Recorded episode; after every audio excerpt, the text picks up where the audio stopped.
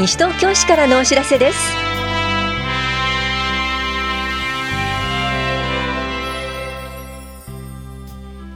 今日は市民税都民税と簡易な所得税の確定申告の相談申告の受付窓口。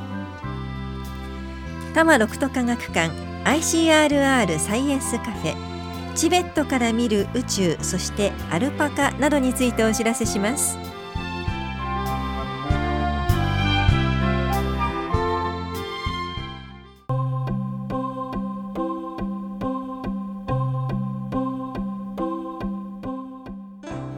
2月17日から税の申告が始まります。申告期間は3月16日までです。市役所では市民税都民税と簡易な所得税の確定申告の相談申告の受付窓口を設けています。棚視聴者は2回展示コーナーで2月17日から3月16日まで。本屋庁舎は1回臨時窓口が2月10日から3月9日まで。防災センターが3月10日から16日まで窓口を設けます。1月31日から2月7日まで開設する出張窓口もご利用ください。また防災センターでは2月10日から13日まで税理士による無料申告相談を行います。申告書を作成して提出することができます。いずれもお越しの際は1月15日号の広報西東京4面の申告の際に必要なものをお持ちください。なお市で相談できる所得税の確定申告は給与所得者の還付申告や公的年金など簡易な申告です。内容が複雑な相談については税務署へご相談ください。棚視聴者市民税課と東村山税務署からのお知らせでした。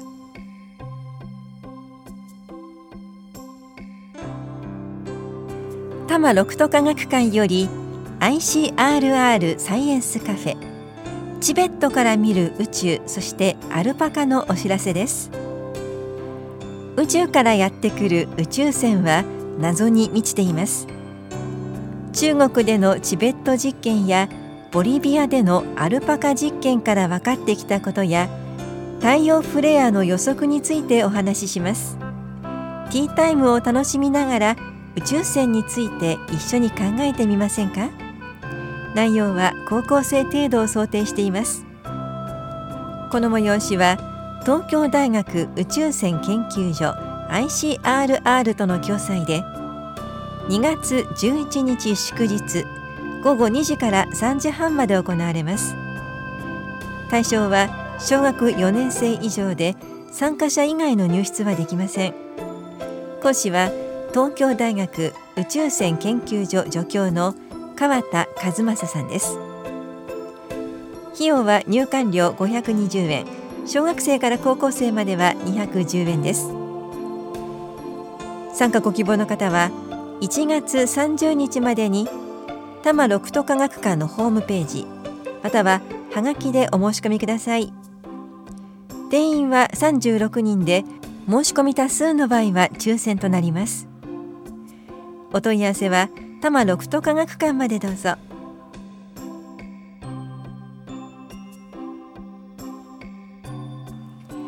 栄養食生活相談のお知らせです。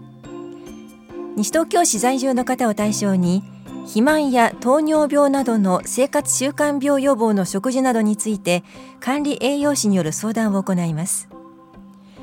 1月30日木曜日午後1時から4時まで田梨総合福祉センターで行います。相談ご希望の方は27日までに電話でお申し込みください。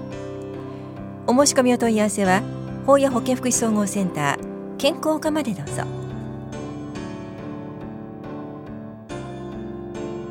出産準備クラスマタニティーズのお知らせです。市内在住のおおむね妊娠30から36週の初妊婦の方を対象に赤ちゃんのお世話抱っこおむつ替え着替えお風呂の実習などを行います。パートナーの方も参加可能です。この教室は1月31日金曜日午前9時半から正午まで法や保健福祉総合センターで行われます。受講ご希望の方は24日までに電話でお申し込みください。お定員は12人で申し込み順。ファミリー学級に参加していない方を優先します。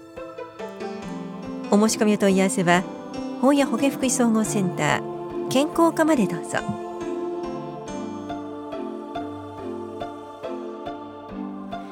真の働き方改革を実現するために労働者向けセミナー労働条件の不利益変更について学ぶのお知らせです。あなたの労働条件は切り下げられていませんか？このセミナーは労働者とテーマに関心のある方を対象に2月4日火曜日は昨今の労働情勢労働法制の動きなどについて2月5日水曜日は人事諸制度に見られる不利益変更のポイントを裁判例を中心になどについて行います。いずれも午後6時半から8時半まで国分寺労政会館で行われます。講師は弁護士の小川秀夫さんです。受講ご希望の方は電話ファックスまたは東京働くネットからお申し込みください。お申し込みお問い合わせは東京都労働相談情報センター国分寺事務所までどうぞ。なお定員は100人で申し込み順となります。男女平等推進センターからのお知らせでした。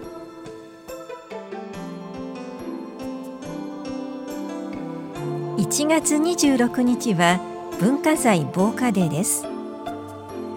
昭和24年1月26日奈良県の法隆寺で作業員の不注意により火災が発生し7世紀末から8世紀初期に書かれた12名壁画が焼損しました。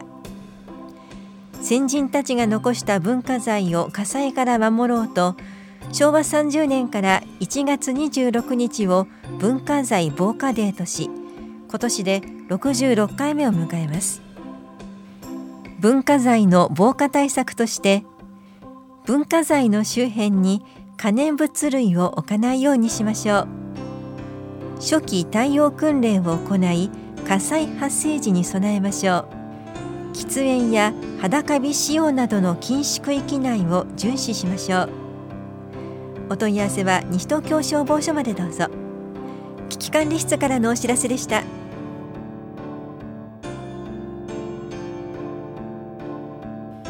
東京都福祉サービス第三者評価をご存知ですか？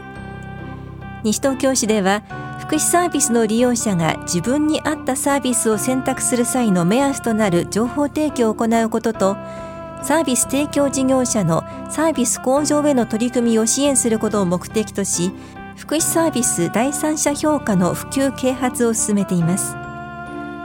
福祉サービス第三者評価とは事業者でも利用者でもない第三者の評価機関が客観的に福祉サービスの内容や質などを評価しその結果を公表するものです。市内の公立民間施設も評価を受けています。介護保険連絡協議会などを通じ事業者に第三者評価受診を促進しています。評価の結果は福ナビホームページで閲覧できます。なお西東京市では市内に事業所があり東京都が定める福祉サービスを提供する事業者に対し第三者評価を受診する費用の一部を補助します。補助金を活用し第三者評価を実施する場合は市の認定が必要になりますので生活福祉課までご連絡ください。第三者評価を受診した事業者には東京都福祉サービス評価推進機構から認定ステッカーが交付されます。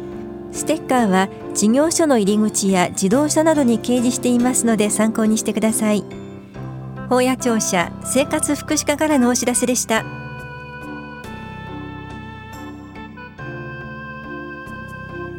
通信販売でお試しを注文したつもりが定期購入に。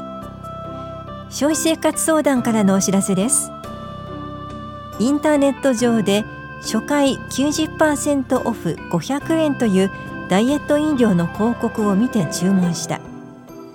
商品を受け取り支払いも済ませたが一月ほどして2回目を発送するというメールが届き定期購入になっていることが分かった。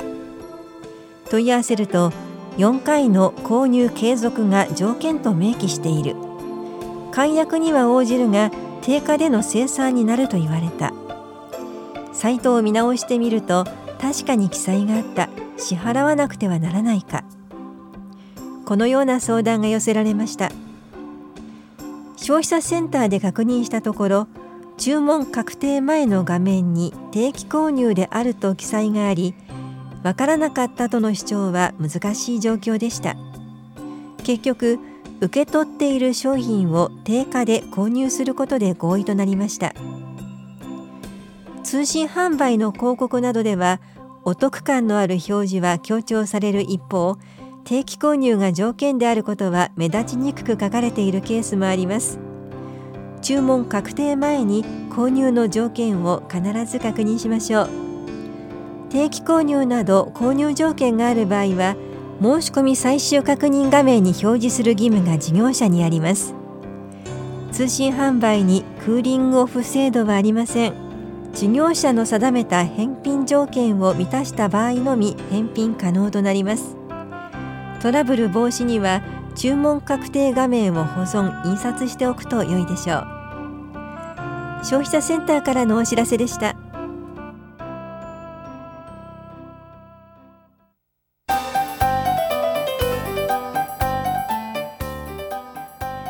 東京2020オリンピック・パラリンピックに向けて外国人に簡単な英語で手助けができるようおもてなしの心を学ぶ講座を受講しませんか？外国人おもてなし語学ボランティア育成講座おもてなしコースのお知らせです。講座終了後は市開催のイベントの情報提供などを行います。この講座は3月11日水曜日午後1時から4時半まで棚視聴者5階で行われます。受講できるのは西東京市在住在勤在学で15歳以上の方です。市ホームページの注意事項を必ずご覧ください。受講ご希望の方は1月30日までに往復はがきかメールでお申し込みください。なお定員は60人で申し込み多数の場合は2月4日の午前11時から抽選を行います。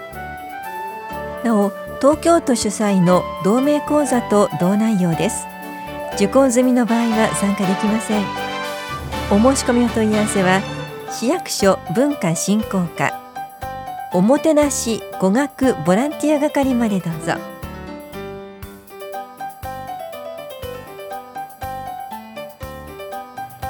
この番組では皆さんからのご意見をお待ちしています。FM 西東京西東京市からのお知らせ係までお寄せください。またお知らせについての詳しい内容は広報西東京や西東京市ウェブをご覧いただくか西東京市役所までお問い合わせください。電話番号は042-464-1311 464-1311番です。以上西東京市からのお知らせ亀井さゆりでした。